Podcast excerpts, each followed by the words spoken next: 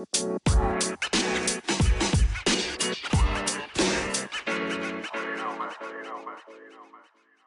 い、皆さん、こんにちは。コーチングサービスのハレルを運営している中塚沙耶です。こんにちは。Web3 ハッカソンプラットフォーム、アキンドを開発している金城です。Web3FM は Web3 にまつわることについて分かりやすく伝えたり、ゆるく深掘りする番組です。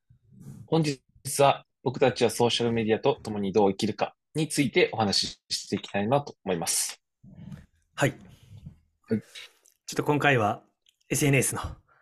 方をちょっと深掘りしていきながら、話していきたいなと思ってますね。まあ、クリプト界隈ではもう完全に、ツイッター、まあ、今 X ですね。X、あの、テレグラム、ディスコードみたいなところが、まあ、コミュニティ形成というか、アウトプットというか、PR 含めコミュニケーションの主戦場になってますけれども、なんかそういったところも踏まえながら、なんかこの SNS をどう今後向き合っていくべきか、みたいな話を、ちょっとお互いね、中塚さんも僕もずっと、あの SNS マーケティングみたいなところを結構専門領域としてあの仕事をしてきた身としてどう今のソーシャルメディアを見ているか、ね、今後どうなっていくだろうかそうですよね。みたいなところをちょっと向き合っていければなって思いますね。うん、ねちょっとね昔からこうやってるやってたというか、うん、こう仕事領域で関わってた身としては、まあ、結構こう SNS 領域のなんか分岐点分岐点というかなんか結構変わりそうだなみたいなちょっとこう思っているところもあるので、そこら辺とかいろいろなんか議論できるといいですね。間違いないですね。そうですね。結構本当にもうこの X がかなりぶっ込んでるところなので、いろいろなところも、あの、まあ特にメタ社ですね。結構スレッズとかも出したりとかして、で、それこそ認証マークも X のように売り始めたりとかしていたりして、まあ、いろいろな分岐点ですよね。アルゴリズムとかもだいぶ変わっても、昔みたいな YouTuber、TikToker みたいなところで生きていくみたいなところも非常に難しくなってきているので、なんかちょっとそういったところをちょっとフリートーク、雑談ベースで、雑談ベースというかディスカッションしていければなと思います。やっぱりこういう話をしようと思うのも、やっぱ直近とかだと、やっぱ分かりやすい例とかが、あの、大湯さんっていう方がおりまして、シリアルのアントレプレナーの方、起業家の方なんですけれども、昔から、クリエイティ時代からいろいろコミュニケーションさせてもらってるん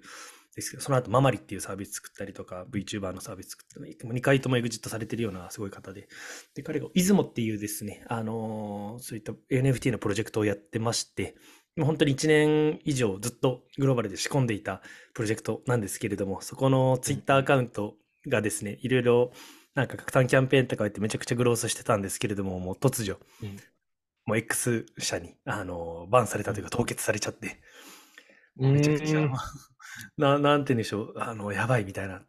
どうしようみたいな感じのノリ、ノリというかっていうのを発信されていて、まあ、結論、あの、復活したんですけれども、なんかビジネス用の黄色色の認証マークで、なんかスクショも上げてましたけども、13万円ぐらいなのかな、日本円で。そうですね、高い、高いやつですよね。高いですよね。まあなんか課金するなどして、まあなんとか取り戻したみたいなような感じだったりもするんですけど、やっぱりもうそういうのってもあり、もう基本的にあり得るじゃないですか。X 社とかも何でしたアットマーク X のアカウントだったりとか、アットマークミュージックのアカウントをその保有者からもう強制的に取り上げたりとかしてやっている中で、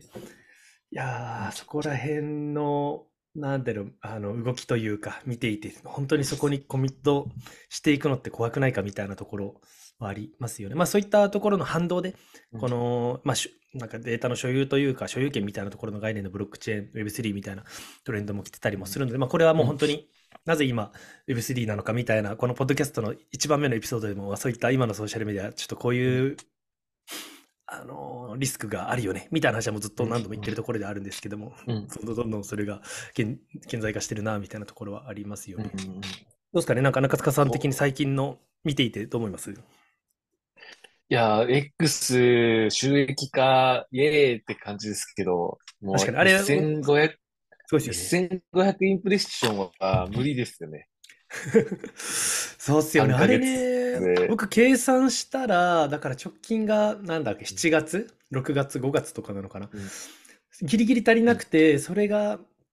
3月、5月、6月？か、なんか1ヶ月ちょっとずらせば、なんか超えてたん、超えてるんですよね、直近3ヶ月、1500万くらいしよマジですか？うん、ちょっと惜しかったな、みたいな。直近ではなくて、そう、4ヶ月ぐらい、あ、よ、なんかやると、伸ばすと、超えたんでね。あれでも結構入ってますよ。なんか思ったほど、あ、結構みんなもらってんな、みたいな感じではあったんですけど。うん、そうですよね、10万、20万。くらいはなんか入ってる印象でしたね。ああ、でもそれで言うとあれか、件数さんで、どんぐらいだったっけ ?13 万円とか、そのぐらいだったんで、でも件、件数さんレベルで、それをやったら、ぶっちゃけ生きていける額ではないわけじゃないですか。うんうん、でもそう考えると、うん。そうですね。ああ、そういうところで、でも簡単にね、でもこう、簡単にというか、まあ、たとえ1500インプレッションいけるアカウントと作ったとして、うん、もう X 社がもうやめるって言えば、もうね、それが終わるわけですから。そうですよね。そこら辺の怖さは、なんかやっぱ今の SNS ではあるなっていうのは思いますよね。まあまあ、そこに頼る生き方みたいなところは、マジでやめた方がいいでしょうね。まあ、YouTube、YouTuber もしっかりそうだと思いますし、やっぱり、なんていうんでしょう、僕自身が、なんていうんでしょう、あの、昔やっぱりインスタグラムのマーケティングというか、インスタグラムをこのグロースのチャンネルとしてやっているような動画アプリをやっぱり昔作っていて、で、インスタをユーザー獲得チャンネル、コンテンツ収集チャンネル、マーケティングチャンネルとして、もうガチで結構張っていて、で、30万フォロワーぐらいまで増やして、ゴリゴリハックしながらやってたんですけれども、やっぱりもうあるタイミングからもガラッと、なんかアルゴリズムだったりとか、仕組みだったりとかがもう変わって、もう全く伸びなくなって、みたいなようなところが2020年とかかな、2021年とかぐらいですかね、とかにすごいあったりとかもしてるので、やっぱりもうだいぶそこだけに張って、なんだろう、あの、ビジネスをやっていく。みたいなところはマジでやめた方がいいのかなと思います。もうつまりそれ、他にも言えることで、つまりもう LINE 上で何かやるとか、もう完全に YouTube の上だけで何かやるとか、一つのところになんかやっぱり卵をね、あの、一つのカゴに入れるなって話もありますけど、いかにそれ分散化して、まあ、ちゃんと自分たちのプラットフォームでやっていくかみたいなところは、めちゃくちゃ重要ですよね。そうですね。とからへんかな。あと、スレッズについてはどう思いますか？スレッズについては全然見てないんですけど、あの、うん、インスタやってる子の、インスタやってる、中心にインスタやってる子がつぶやいてますよね。ツイッター界隈は全く使ってないですよね。確かに確かに確かに。ぶっちゃけもう僕も全く見てないですね。たま確かにインスタのストーリーで、あの、スレッズのあれを上げているのはたまに見ますね。確かに。インスタの人が使ってるってのは、確かにありますね。だから芸能人とかタレントも結構こう、プライベートなことを発して、なんかツイッターはなんか宣伝場所というか、なるほど。そういう感じになんかこう、使ってる感じはなんか、まあ見た感じありそうですかね。うんうんなる、なるほどですね。確かにな。スレッズもなんかもういきなりもうアクティブユーザーがもう8割ぐらい減ったみたいな 記事もありましたけれども、クラブハウスと似てますね。ですね。確かにですね。もうクラブハウスよりも瞬間、瞬間すぎますよね。でも、それで言うと。うんうん。確かにな。メタ社、X 社。で、まあ、ぶっちゃけ何使ってます？中塚さんは SNS。メインの僕はツイここ個人で使うのはもうツイッターと、えー、インスタグラムで、うん、で、広告関連流すのは、あれですね、あの、Facebook、インスタ、Twitter と、あと YouTube ですかね。なるほど。TikTok か。TikTok も今からやろうっていう感じですかね。あ、それは個人で使ってるんじゃなくて、案件として運用してるってことですか？案件と、案件としてですね。それは YouTube とか TikTok とか。そうです、そうです、そうです。それはだから、それこそあの、青森のね、あの、お仕事もしてるって何度か言ってましたけど、うん、青森のそのブランドをより広めるために、TikTok とか YouTube でもなんか動画を定期的に発信する、動画を制作してるみたいな感じなんですね。そうですね。で、まあ TikTok はまだやってはいないんですけど、TikTok で早くやりたいのが、うん、ああの、まあ一般のこう UGC に対して、あの、広告かけれるっていうのが、機能があるらしく、まあそれを早くちょっとやってみたいなっていうのはありますかね。確かに確かに、スパークアドってやつですね。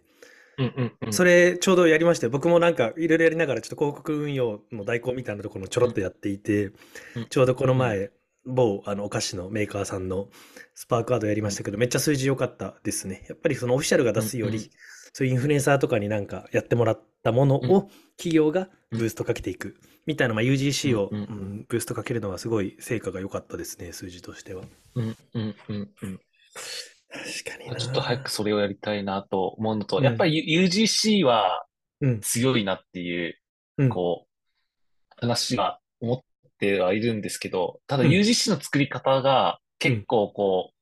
過去と比べて変わってきているんじゃないかなとはなんか思ってますかね。まあ UGC、 user generated、generated content でね、うん、オフィシャルの、僕もやっぱり昔からその一眼レフとかでゴリゴリに綺麗に撮った写真を上げるよりも、まあそういうスマホで撮ったカジュアルな写真の方がエンゲージメントが高かったりするわけで、やっぱりよりその生活者視点というかユーザー視点のコンテンツの方が受けるって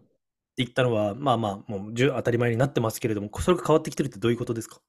うん、なんか昔はなんかキャンペーンというか、こういうハッシュタグつけて投稿してくれたら何かこう当たりますよみたいなのが結構こう、うん、ハッシュタグ増やすのだったり、口コミ増やすのが、こう、なんかうまくいってたなと思うんですけど、うん、まあみんなそういうね、仕組みが分かればみんなやっちゃって、結局、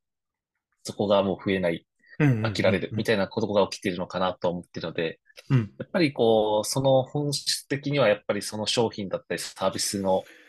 いい体験を与えて、こう、口コミを増やすみたいな、まあそこのなんか、なんですかね、エネルギーを一気にこう、なんか一時的に作る、作り出すみたいなのが、なんか必要になってくるんじゃないかなとは、なんかこう。まあ、そうっすよね。なんか、やっぱり今の話っても既存の、本当にちゃんとしたヘビーユーザーというか、もともとのファンの方々のその熱量を、まあ、いかに、あのー、そうやって広げていくか、エクスパンドしていくか、みたいなような形ですよね。うん、ファンじゃない人からそういう UGC を広げようとしても、やっぱりなかなかもう見抜かれるというか、で、まあ、あのー、浅いコンテンツになっちゃったりとかして、結局なんか、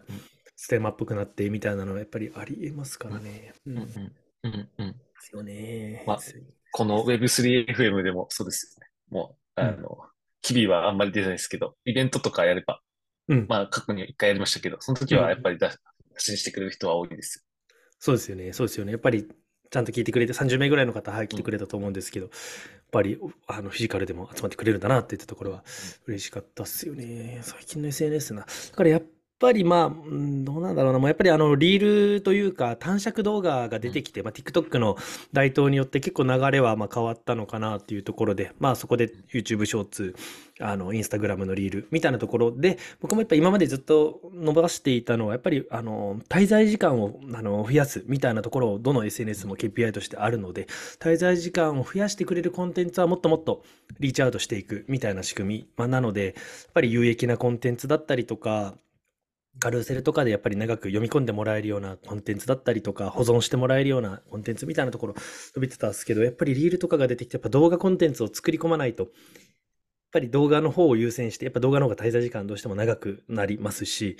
広告としてもリッチなものが流せるっていったところで、動画によってきて結構流れは変わったなっていうのはある一方で、かつそういったリールというか短尺動画だとクリエイターはやっぱりマネタイズがしづらいみたいなようなところもやっぱりあるみたいで、普通のもうね、YouTube の横長の普通の、今まで従来のものよりやっぱり広告単価めちゃくちゃ下がってる。再生数は上がるけど、やっぱり浅い軽いコンテンツなわけで、広告効果としてあんまりエンゲージメントも取れないみたいで、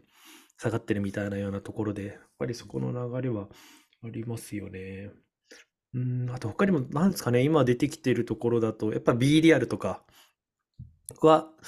リアル。あの、伸びてましたけど、もう最近ぶっちゃけ伸びが止まってるみたいな話とかもよく聞きますね。B リアルわかりました？わかりますか、あ、B リアルは初めて聞きました。あれですよ。あの、自分の自撮りを1日に1回、うん、あの、シェアするアプリですね。1日に1回 BDR から、うん、あの自分の写真をシェアする時間ですよって通知が来るんですよ。で、2分以内にそれをシェアしないと、あの、今日の投稿ができなかった。みたいな感じになるんですよね。だからもう本当に今この瞬間の加工しないこの状況を友達にシェアしようみたいな。で、内カメラと外カメラの両方で撮るので、もうこれ今何やってるかっていうのがリアルに分かって、で、無加工で上げる。で、自分のを上げないと他の人のも見れないみたいなような感じのアプリです。えー、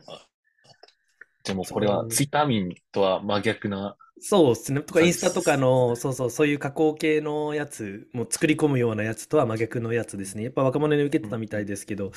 っと最近グロースが止まってるみたいな、次の、なんだろう、SNS の本命みたいなのが言われてましたけれども、ちょっと止まってるみたいですね。うん。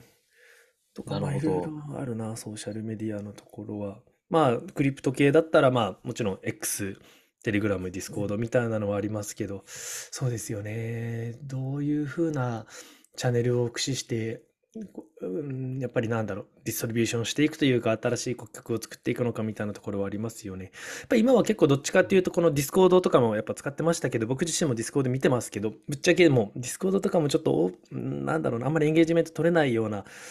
うん、プラットフォームというかチャンネルだなとは思っていて、今どっちかっていうと、やっぱりよりクローズドなテレグラムでのグループでのやり取りをめちゃくちゃ活発にやってますね。うん。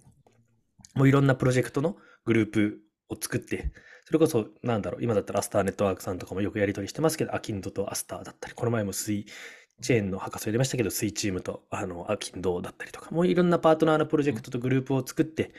そこの中でのやっぱり密なコミュニケーションだったりとか、あとはやっぱり各いろんなブロックチェーンごとに、例えばスイのジャパンコミュニティだったり、ソラナのコミュニティだったりっていうのがあって、やっぱりああいう、なんだろう、クローズドな、分かってる人だけが入ってる、みたいなようなところでのあの、熱量みたいなところはやっぱり非常にあるなっていったところで、やっぱりなんかもうそういったところから、外からは見えない、本当にダークウェブっていうほどではないですけれども、まあこういったところからなんだろうな、次のトレンドだったりとか、なんだろう、 opportunity みたいなところは結構生まれてくるのかなっていったところは、いろいろ触っていて感じるところですね、ここ最近は。うん、Web3 の情報、あ、Web3 っていう分野での Web3 の情報っていうだけで言うと、そのツイッターだったり、あまあ、X だったり、ディスコードだったり、テレグラムだったり、なんかこう、使い分けみたいなのをやってるってことですか？なんか情報収集だったら、はい。テレ、あの、ツイ X で、うん。あのコミ、コミュニケーションだったらテレグラムで、みたいな。あ、まさにまさにまさに。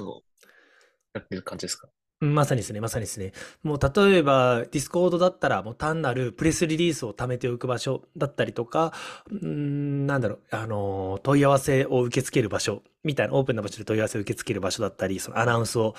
コミュニティのメンバーに向けてする場所みたいな感じですよね。で、より中の人たちに直接、なんだろう、具体的な質問だったりとか、密なやり取りだったりとか、よりディスコードよりも密なやり取りはやっぱりテレグラムの方に移ってるのかなっていう感じで、もうディスコードでコミュニケーションする人やっぱほとんどいないですからね。ただもう GM って言って 終わるみたいなような感じですし、プレスリリースがただアナウンスの場所に淡々と溜まっていく、新機能のお知らせとか、こんなキャンペーンやってるよとか、ってのは溜まっていくだけの場所に正直なってるなっていうのはあります。で、ツイッターはもう完全にもマーケティングの場所ですよね。新し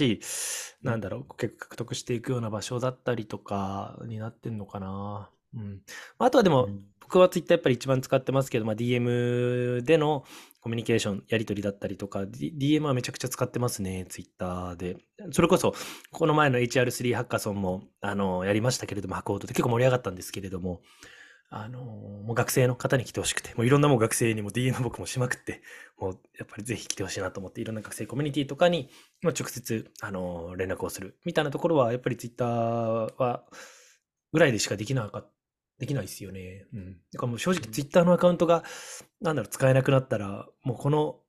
今のプロジェクトがワークしないだろうなっていったところは結構正直あったりするので、あんまり頼るの良くないよみたいな、ちょっと、なんかどうやって言ってましたけど、実際僕が一番頼って、あの、アキンドのプロジェクト回してたりするので、結構そうっすよね。だからもう早く、なんでしょう、自分たちのプロダクト自体にもう少し、あの、あて、なんだろう、リテンションだったりとか、定着、 stickiness な機能とかをどんどん作っていかないと、ちょっとやばいなっていうのは感じますよね。うん。うんうんうん。なるほど。今は、じゃあ、まあ、個人のこうマーケティングとして、こう、X を使っているっていうのが、うん、まあ、今現状であるけども、将来的には使わない方向に行きたい。うん、もう、まあ、SNS 依存をしないようにするっていう感じが今進むべき道っていう感じなんですかね？いやいや、でもそこまで極端にはやらな、考えなくてはいいかなと。そうです。ぶっちゃけもう今回結構雑談な感じで別に結論も何もなく、もう雑多に思いついたことを話してはいるんですけど、いや、別にそこまでではなく、あまり、うん、なんでしょうね、顧客チャンネルはちゃちゃんと分散していきましょうっていう感じかな。個人的なちょっとやり方としては、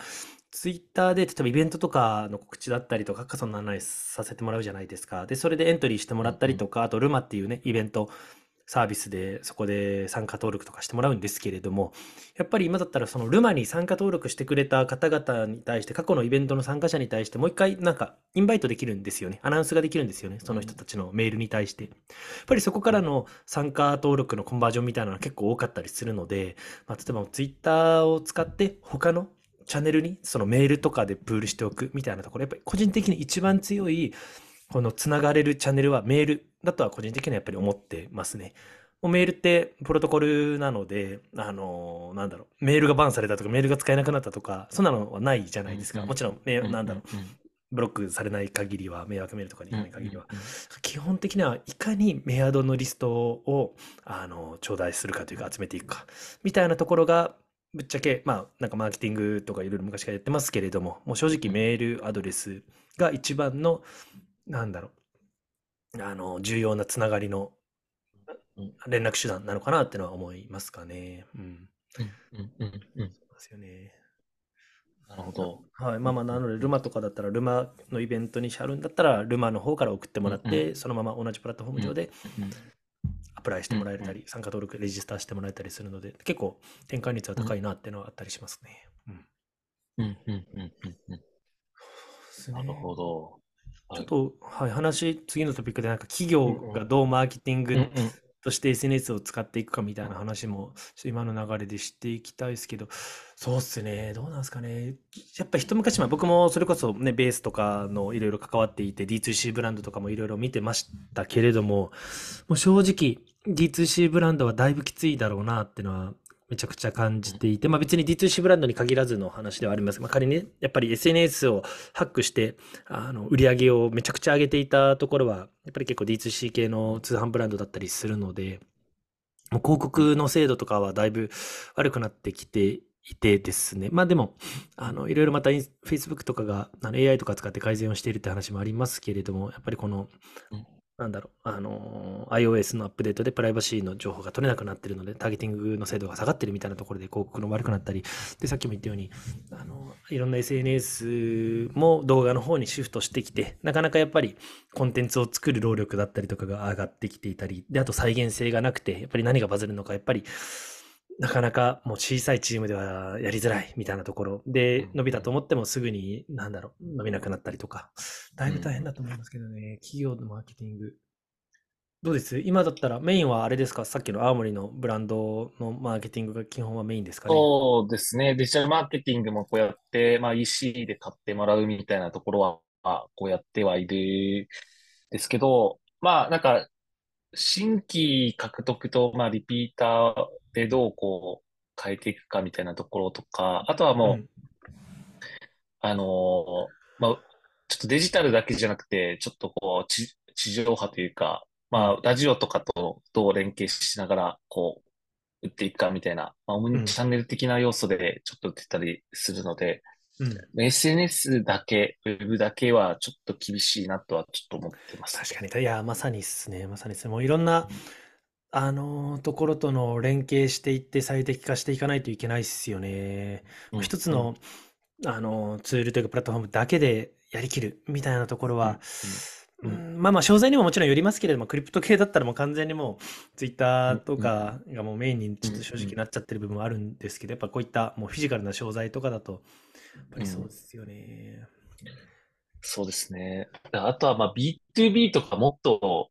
な困ってそうですよね。もっと困ってる。困ってそうって今言いました。困ってそうじゃないですか？うん、B2B だと SNS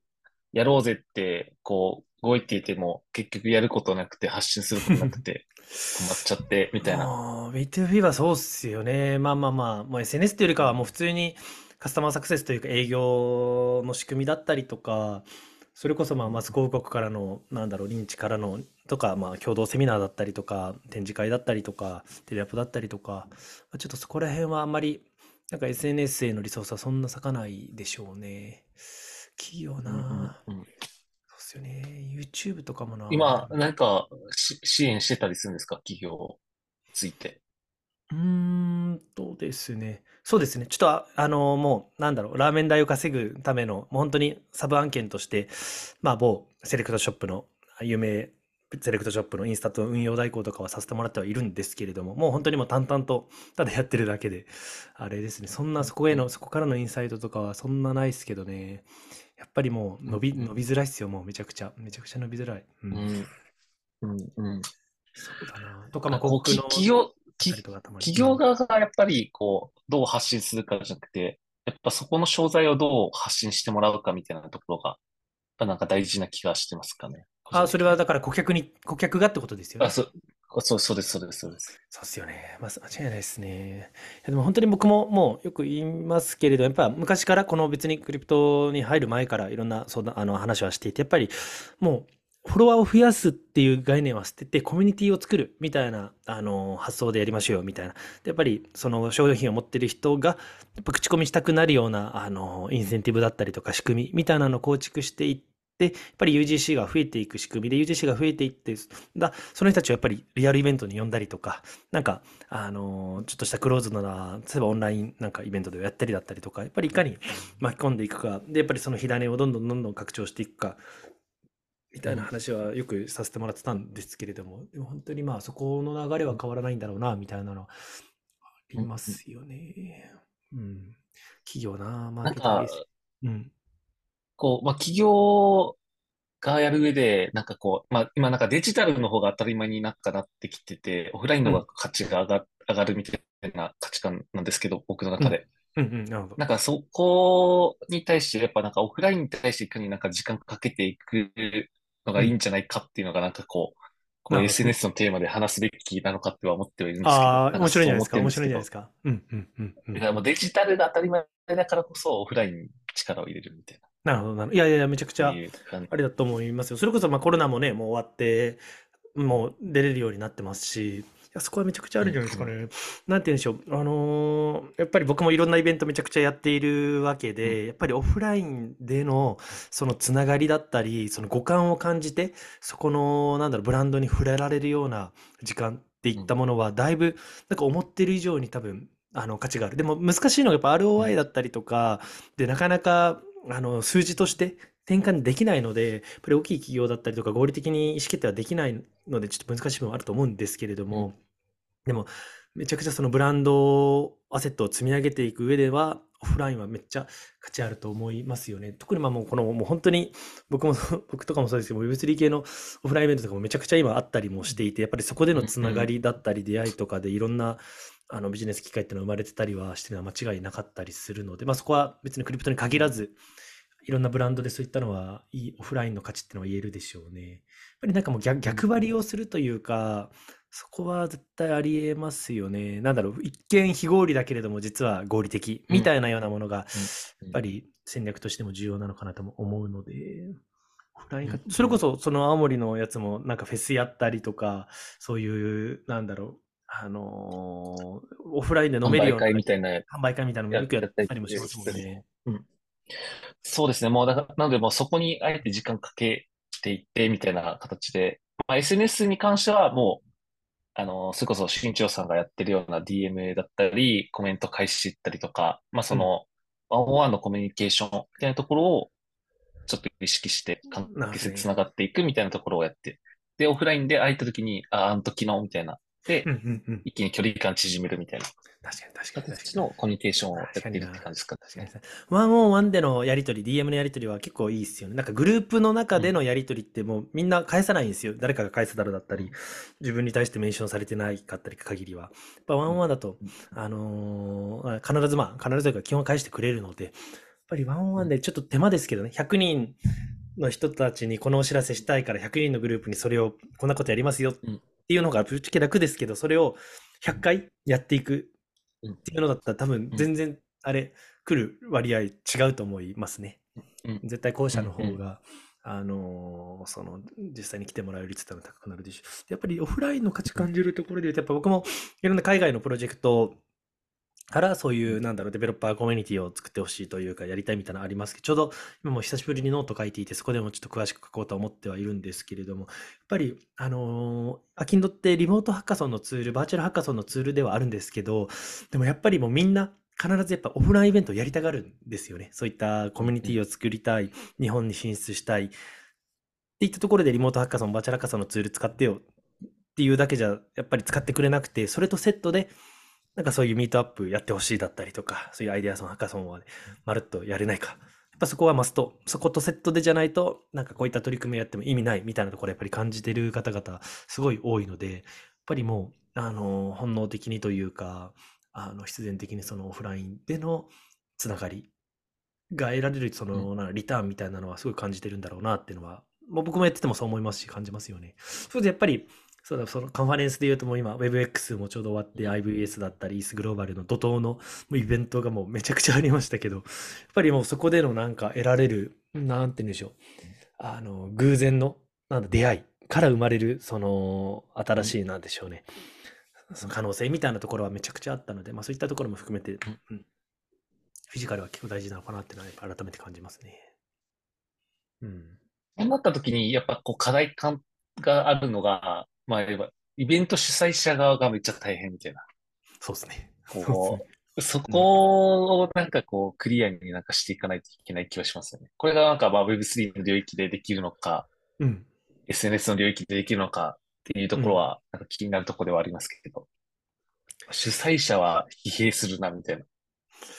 まあまあまあ、ビジネスモデルにもよるんじゃないですか。それこそそういう WebX とか、あの IBS とかはスポンサーもいて、で、参加者からもお金取ってやっていたりはするので、まあ、大きいお金動いて、まあ、ある程度利益は出せる、まあ、普通の事業としてイベントをやるっていったところは、まあまあ、それで利益が出ればいいわけで、ただ単にやっぱそこからの直接のリターンじゃなくて、コミュニティ作りたいからっていったところで、あのー、やる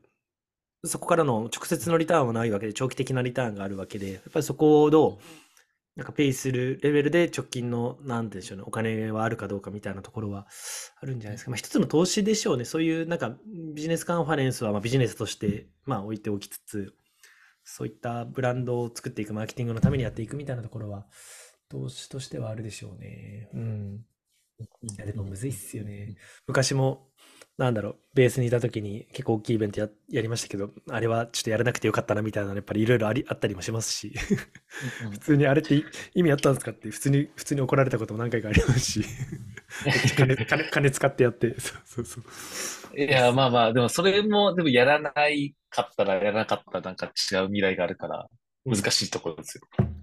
そうですね、そうですね、そこはね、なんとも言いですけど。うん。まあ企業の、ちょっともう話が SNS からあれですけど、どうです？じゃあ逆に、あのー、なんじゃあウェブサービス、コンシューマー向け、それこそハレルの、あのー、マーケティングやるとしたら、一番どの SNS に注力します？そのコーチングサービスのハレルを、かなりゼロベースでこれから、まあ今ね、いろいろしばらくやってると思いますけど、例えばこのタイミングでローンチしました。ってなったら。うん、そうですね。あのー、すごいこう、熱量とあの、行動量がこう、あるっていう前提だと思うんですけど。はいはいはい、その前提で。うん、あの、もうツイッターとノートですよね。もう絡めてやるっていうのが一番いい気はしてますかね。なるほど、なるほど。ツイッターが発信先で、コンテンツとしてノートっていうところで、うん、そのコーチングの価値みたいなところが蓄積していくっていうなるほど。感じでやる感じじゃないですかね。うん。逆に YouTube とか TikTok は使わないですか？YouTube とか TikTok は、まあ、こちょっと人が商材な時の、その、なんかこう、人、出てる人に返し、価値がこうつく形になるかなと思うんですけど、プラットフォームにつくっていうのは結構難しいんじゃないかなと思ってて、自分がこうインフルエンサーになるしかない状況は、ちょっとこう、選択肢として、なるほど。こう、いや、ちょっと考えにくいかなっていう。いや、イメージとしては、そのコーチングのコ、コーチの方々のインタビューだったりとか、その人たちの考え方みたいなところを、まあ、切り取って、まあそ、こんなね、30分1時間とかのものではなくて、まあ、あのー、5分、10分程度の、まあ、ちょっとした、なんだろう、あのー、気持ちが、なんだろう、すっきりするようなコンテンツというか、ちょっと悩み解決につながるような、ちょっとプチ、プチアドバイスみたいな動画とかはなんか撮れそうな気もしますけどね。それこそこの人の話いいから、この人のフィーリングいいから、この人にお願いしたいな、みたいなのは動画の方が伝わるんじゃないですかね。どうでしょう？えっと、それで言うと、うん、今がやっぱり、そういう人やってるのが、やっぱりちらほらいるんですけど、やっぱりこう、ちょっと薄、薄さの方が感じますよ。なるほど。なるほど。その、ショート動画とか情報量的なものも含めて、うん。そ本当は持ってるかもしれないんですけど、見た感じちょっと薄さの方が、なんか承認欲求の方が強そうなイメージが、こう見え隠れするのかなっていうのはちょっとありますかね。もう少しじゃあ、けうん、傾聴、傾聴のサービスだからこそではあるかもしれないです、うん、そこは。詳細によっては全然変わると思うんですけど。なるほどですね。なるほどね。そっか。そういうコーチの人、カウンセラーの人が表に出るわけ、うん、表になんか立つようなサービスではないわけで、やっぱり改め、あの、あくまでもそういう聞いてあげるというか、受け止める側だから、前に出るっていう感じじゃないっていう感じなんですね。そうですね。なんかそこはちょっと感じますかね。うん、逆逆に、あ、あき、あきんの、まあ今までいろんなプロダクトサービスで作ってた、うん。しん、新潮さんですけど、うん。うん。どうですかね？こう、アキンド、もしくはまあなんか別のサービスとかでもいいんですけど、まあなんかこう、やるな、みたいな。いやー、そうっすよね。いや、ぶっちゃけもう本当にこの、まあ、あの、いろんなね、例えば開発、ビズデブとかがあったら、これマーケティングのジャンルに入るようなアクションだと思うんですけど、ぶっちゃけこのマーケティングに関して全く何もできてない。もう本当にちょっと人が足りなすぎて、もうノータッチなので、本当にそこをマーケをゴリッと回してくれるような人をマジ募集してるんですけど、そうですよね。もうゼロベなんだろう。今、仮にめちゃくちゃいい人材だったり予算があって何やるかって言ったところですよね。うん。それで言うと、やっぱりいろんなイベントを実際やってるので、このフィジカルで、やっぱりそういったところのレポートだったりとか、動画や写真っていったものをちゃんと、一応写真は撮るようにしたりとか、動画ももう僕のスマホとかでも緩く撮ってるんですけど、やっぱそういったのをちゃんと撮って、これフィジカルって、あの、真実じゃないですか。実際にやったっていう事実。その事実に、やっぱいかにレバレッジを効かせるか。みたいなようなところが重要なのかなと思って、結構重要なのはこのレバレッジをいかに効かせるか。やった、はい、終わりではなくて、やったっていう事実を100倍にも、あのー、200倍にも、いい感じの見せ方でグローバルに発信できるわけですよ。こういったオンラインの SNS とかは。やっぱりそういったやった事実をもっと色、色をつけてってたらあれですけれども、レバレッジをかけて、なんか良質なコンテンツとして、あの、世に出していくっていったところは絶対やるべきなのにぶっちゃけ全然できてないなっていうのはめちゃくちゃ反省ですよね。この前もハッカーハウスもめちゃくちゃ雰囲気良くて良かったのに、もうただ写真をね、こんなのやりましたってツイートしただけにとどまってるわけですよ。やっぱりもっとね、一個一個のそのインタビューとか、あの、イメージ動画、アフタームービーだったりとか、それぞれの受賞者のコメントだったりとかをもっと載せて、やっていく、発信をしていく。で、やっぱりもうぶっちゃけ SNS とか、この YouTube ノートもしっかり、いかに見つけてもらうかっていう観点だと思っていて、やっぱ情報たくさん出す。まあもちろん質も大事ですよ。質と量もちろん大事ですけど、まあ、一歩量で言うと、やっぱ出し、出していかないと、あの、認知されないというか、あの、気づ気づけないというか、のわけなので、やっぱそこのね、もっと、とりあえず何かしらの発信をやっぱり継続的にちゃんとやっていく。もうそれこそ1日必ず 10, 10ツイートは何かしらやる。みたいなところとかはまず前提としてやりたいっすよね。それこそグローバルのハッカソン、こんなハッカソンがありますよね。みたいなのの紹介だったりとか、こういう、なんだろう、あの、ラーニング、あの、なんだろう、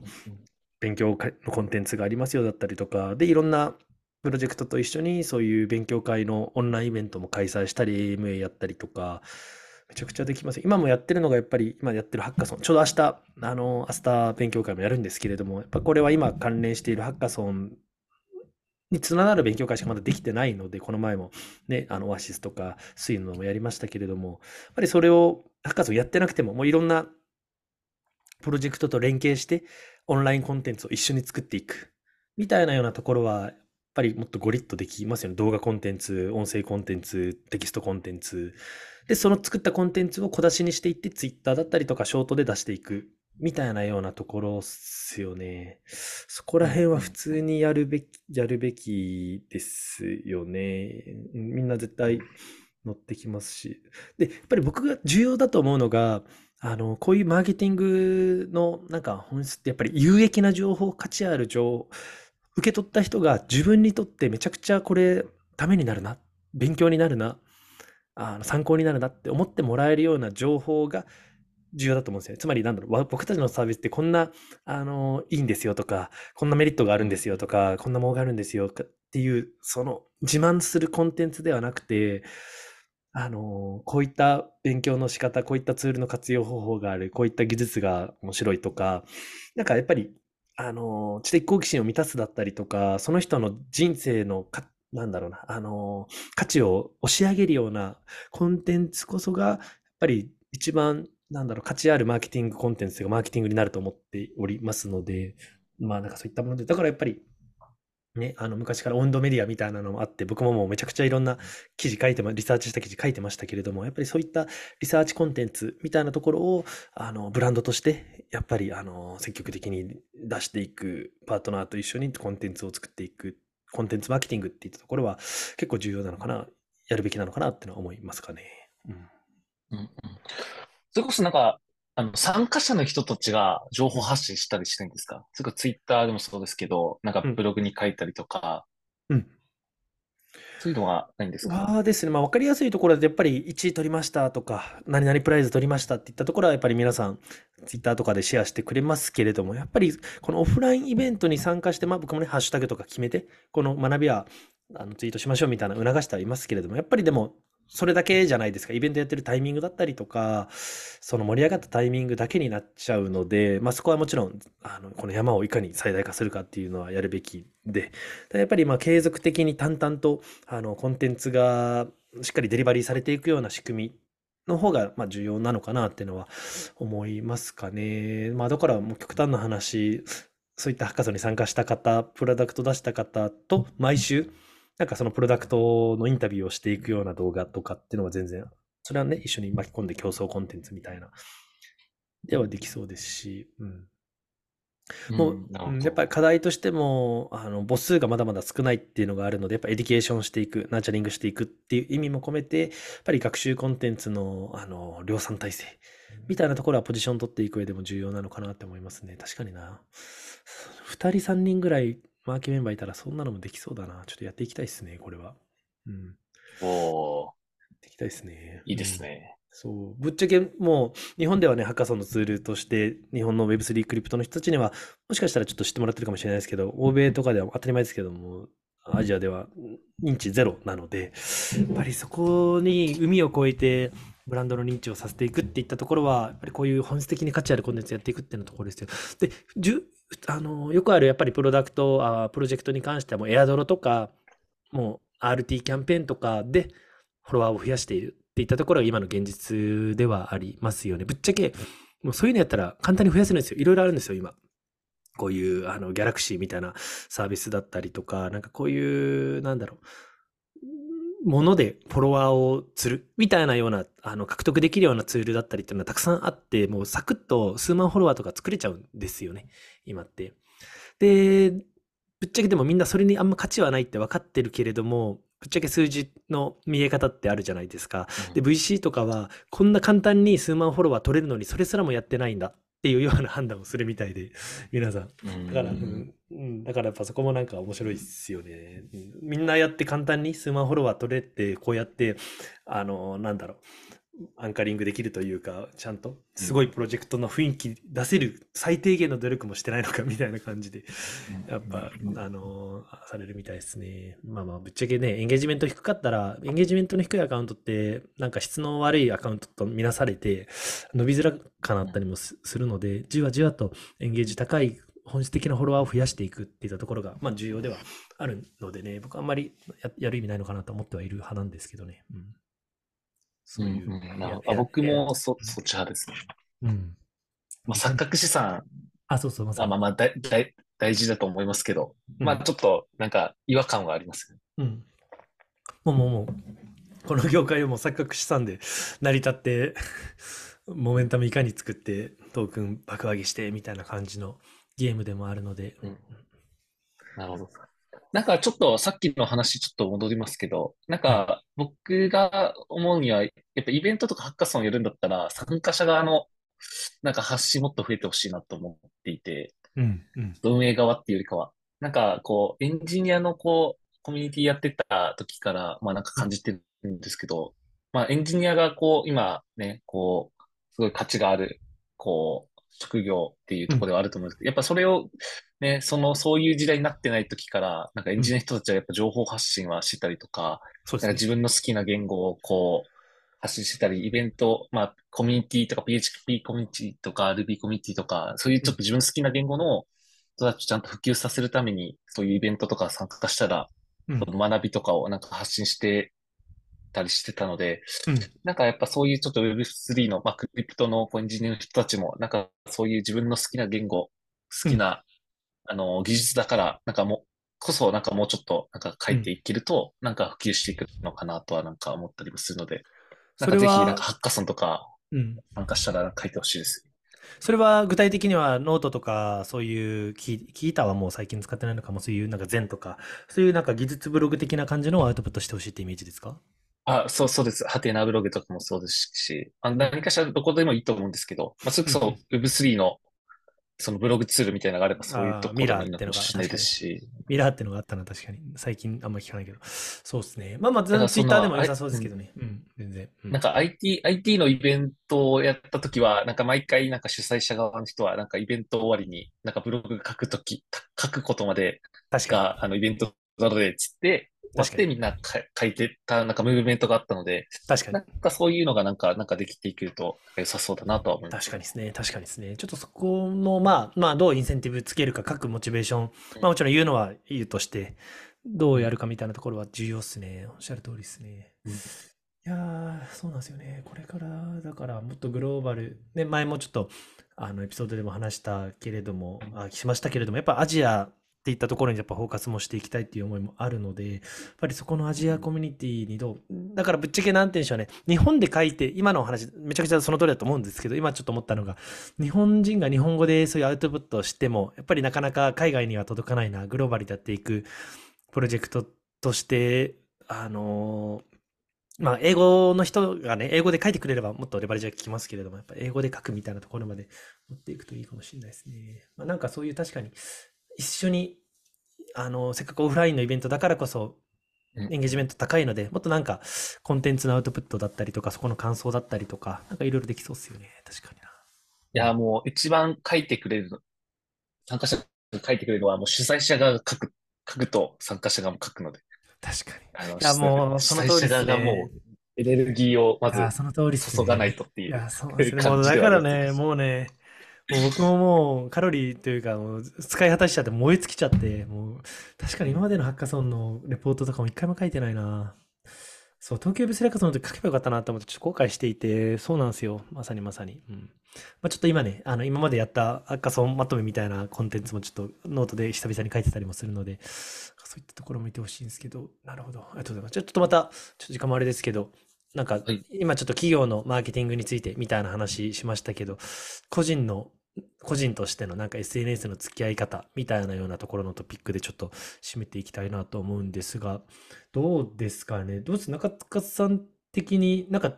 なんだろう、今までどんな、なんだろう、モチベーションで Twitter だったり、インスタとか上げていたのかっていうのと、それは今後、あのー、どう変えていくか、もう今の今のままで全然淡々と緩くやっていくのか、どうなのか、新しいのを使うのか、やめるのか、なんかどんな、今とこれからっていうとどんなイメージですか？これまでは、だったらこう、企業のなんか宣伝するものがこうあって、まあ、それがいいものがやっぱりこう多かったので、それを知ってほしいっていうところで、えっと、こう、ツイッターとかインスタグラムとか使ってたのがこう多かったなっていうのがあって、まあそこが、まあそれは多分変わりなく、こう、それをやり続けていきたいなとは思ってはいるんですけど、何かしらこう、やっぱり、あの、なんすかね、踊らされることはされたくないなとは思っているので、なんかこう、それこそ今回の収益化とかで、収益化目指して何か、あの、まあ、人を騙すようなことだったり、なんか変になんかこう、絡んでほしいツイートをしたりとか。ね、ハック、ハックの仕方ありますからね。みんないろいろ考えますよね。で、ちょっと踊らされる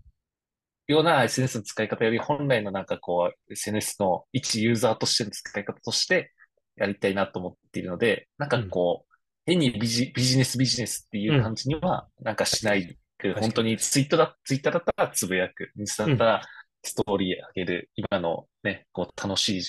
姿を上げるみたいな。なんかまあそういう使い方はしたいなと思いつつ、うん、まあかといってね、こう一 SNS マーケとかをこうやる人間としてはビジネスとしてどうつながるかっていうのは、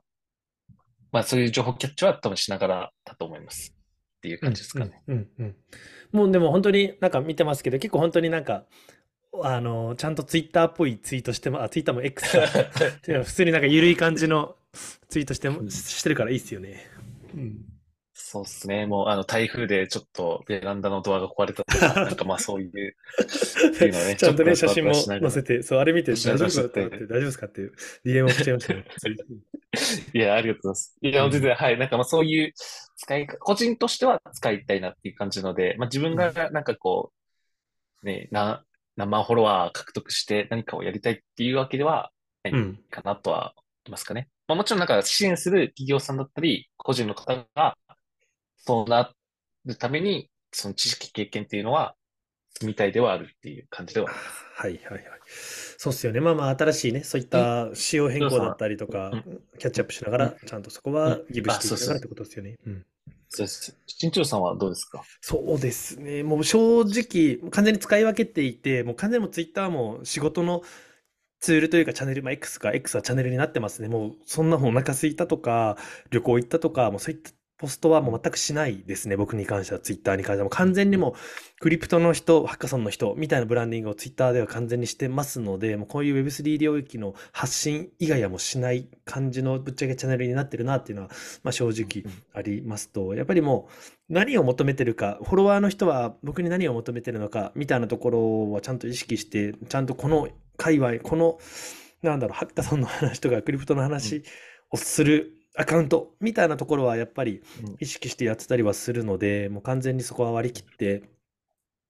ね、仕事のチャンネルとしてやっていて、とは言ってもやっぱ僕はあの SNS とか好きなので、いろんなたわいもないこと発信したいので、まあ、そういったのはもう完全にインスタのストーリーになってるみたいなようなところではありますね。まあ、一方でやっぱりもうね、いろいろななんだろう、リスクもいろいろあるじゃないですか。だからもう変な、なんか、どんちゃん騒ぎしてるようなとか、なんか、飲み会の写真とかは、もうあげないですけれども、ストーリーとかでも。もうそれでもね、いや、もうほん、本当はあげないでください。ですね。もうね、そういうのはね、SNS ではもう絶対あげない方がいいっていうのを僕はもう、あの、長年やって感じてるの。別になんかあったわけじゃないんですけど、あるので、まあ、ストーリーもたわいもない、あの、旅行の写真とか食べ物の写真とかは、まあ、完全にもストーリーとツイッターになって、ってますよね。で、うん、やっぱり、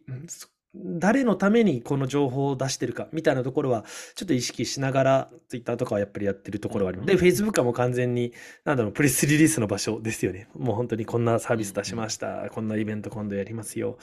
みたいな感じでやってたりはするかな。だからぶっ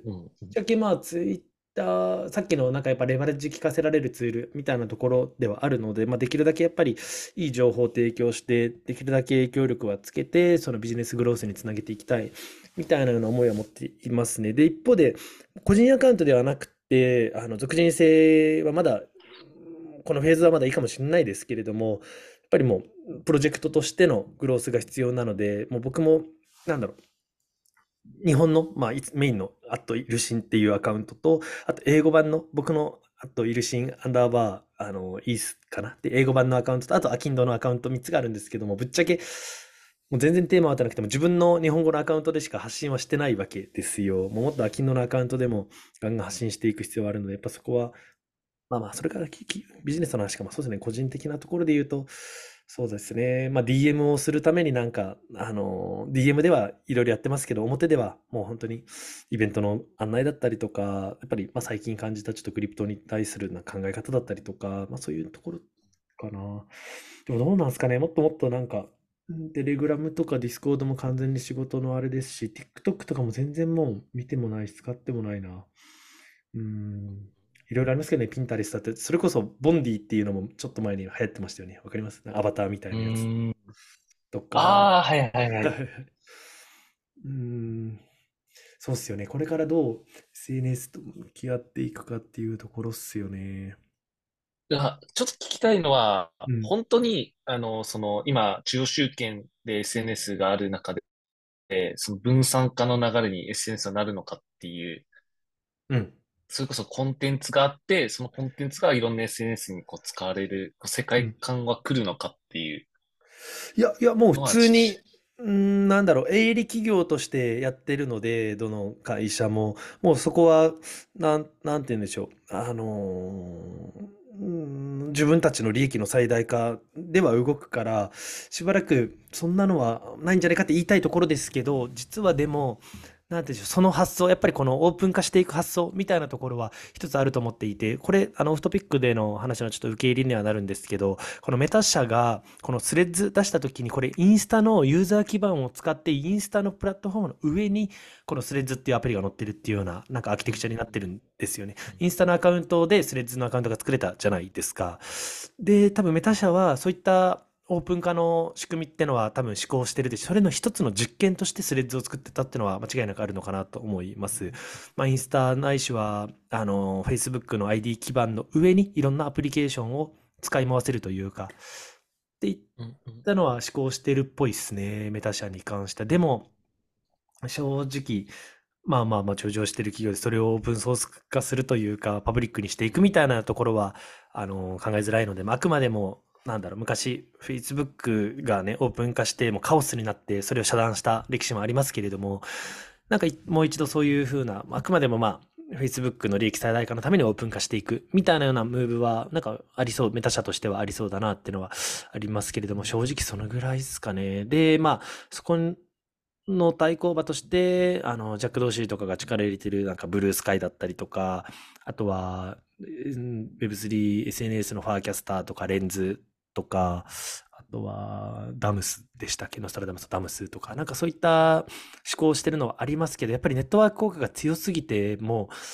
ツイッターからの移行、X からの移行だったりとか、IG からの移行だったり、あの、YouTube、TikTok、Facebook からの移行、まあ、それこそテレグラムだったり、まあ、LINE で言ったり、あったのは、なかなか難しいですよね。新しいもう SNS が、あの、伸びていくっていうところは。あ、スナップチャットもあったか、スナップチャットも。や、もうぶっちゃけ結構このネットワーク効果の偉大さ、ああ、凄さってのはやっぱりめちゃくちゃ身に染みて感じますね。こ個人的に感じるのは、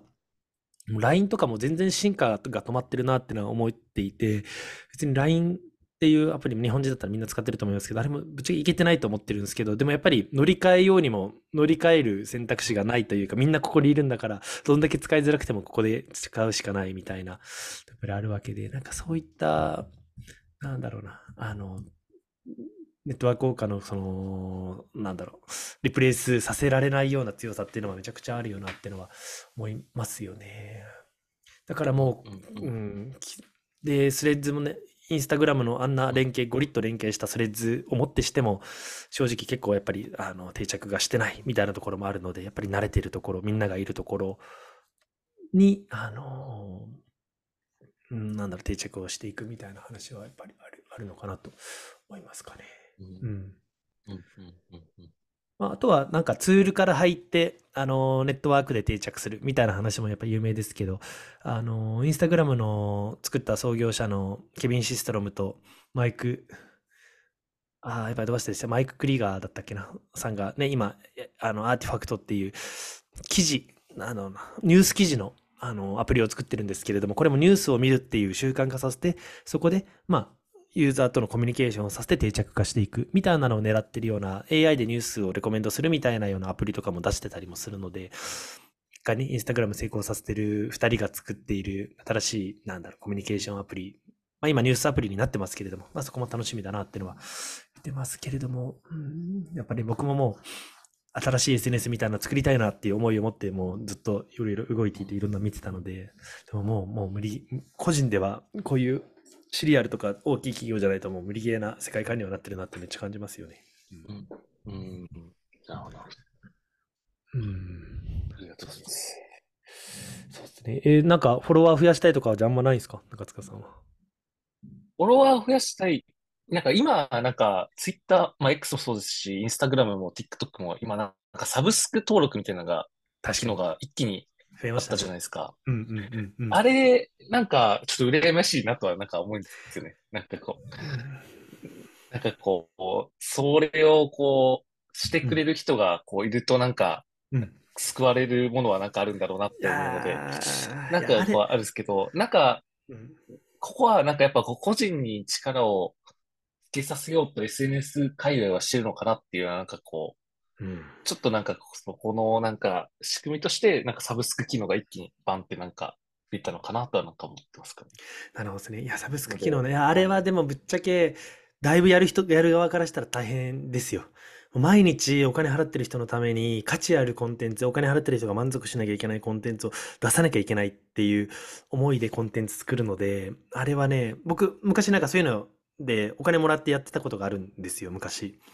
はるか昔になんかそういうサービスがあって、うん、月3万円ぐらいもらって、なんか何名かいたんですよね。課金してくれる人が。で、毎日なんか、うん、IT のニュースとかアウトプットしてましたけど、だいぶもう、だいぶストレスでした、あれは。あれはやばいです。うん。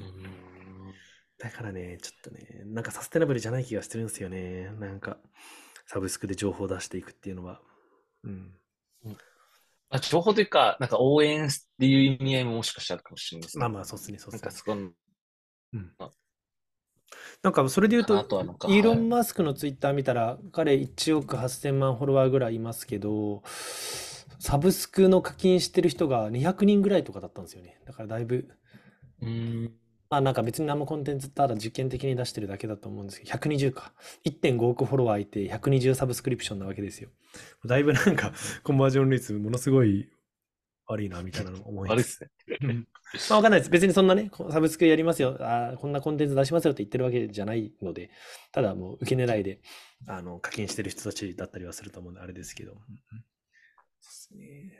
や、なんかもっと、なんだろう、めちゃくちゃノーアイデアで雑談で喋ってますこれちゃんとトピックごとに深掘りしたらいろいろ話せそうですよね、SNS の話は。そうですね。いや、サブスクはね、なんかこう、ライブ配信とめっちゃ合いそうなるほど。確かに。あ、ライブ配信系は、なんかまだまだいろいろありますね。ツイッターも、あ、ツイッター X もまたライブ配信の、あの、機能また出して、で、それをマーク・ザッカーバーグとイーロンのこのバトルで使うみたいなニュースもありましたけど、うん、ライブ配信はなんか、いいっすよね、確かに。なんかゲ、今なんか TikTok でポケモンのなんか試合みたいな見てるんですけど、ライブ配信で。うん、あるんですね。やっぱなんか、こう、毎日や、その人やってるんですけど、なんかこう、応援したくなりますね。なんかなるほどな。で、うん。でもな、いや、ぶっちゃけもう結論ちょっとまとめちゃうと、もうすべての SNS とかは基本もあ SNS のプラットフォーム側の思想もそうですし、僕らみたいなコンテンツをアウトプットするのもそうですけど、やっぱいかに、その、自分のというものに対して、プラットフォームに対してのアテンションを取るか、やっぱりいかにその人の可処分所得時間を自分に費やしてもらうかの勝負に正直なってたりするので、で、それをやっぱり、なんて言うんでしょう、その、釣りコンテンツだったりとか、もうエロとかグロとか、なんかそういった、なんていうアテンションだけを取るためになんかハックをする。で、それでまあ収益化していくみたいなやり方やってる。まあ別にいいとは思うんですけど、ルールの中でやってるのであれば、やっぱりどうせね、貴重な時間を、あのー、見てもらっているのであれば、何かしらの、その人の人生にとって、なんだろう、少しでもバリューのあるようなコンテンツは、やっぱ出していかないといけないよな、みたいなところは、やっぱり日々日々、あまあ昔からですけど、やっぱりコンテンツ、ブログとかも昔から書いてましたけど、やっぱ感じるところなので、だからそこは意識した考えを持った、なんか、あの、コンテンツがもっと増えていけばいいのかなと。僕自身もそういったものの方がね、見てて楽しいですし、ありますよね。うんうん。うん。どこですかね。はい。なんか、ちょっとインスタとかツイッターの、なんか創業ストーリーみたいな話も、ちらっとなんか話もできればなとは思ってたんですけど、ちょっと時間もないので、またそれは続きにしましょうかね。では、今日はこんなところですかね。はい。ちょっとエアチャットっていうアプリが最近話題なんで、ちょっとそれも話もしたかったですけど、また次回ちょっとその紹介もさせてください。次回、はい。はい。です。では、今回はこんなところでですね。はい。ご拝聴いただきありがとうございました。今回のお話も、ポッドキャストの他に YouTube でもご覧いただけますので、そちらもチェックいただけると嬉しいです。それではまた次回お会いしましょう。ありがとうございました。ありがとうございました。